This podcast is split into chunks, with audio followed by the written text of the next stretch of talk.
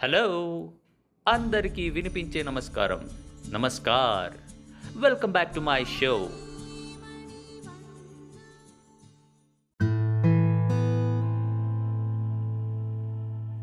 A smart plaster has won this year's respected James Dyson Award International Prize.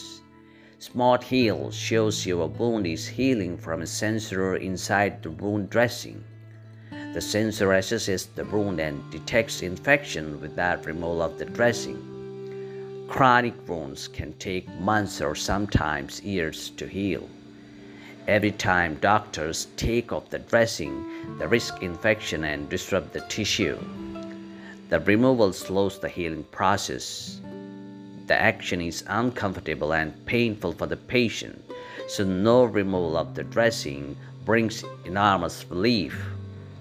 The plaster was invented by three Polish students from Warsaw University of Technology.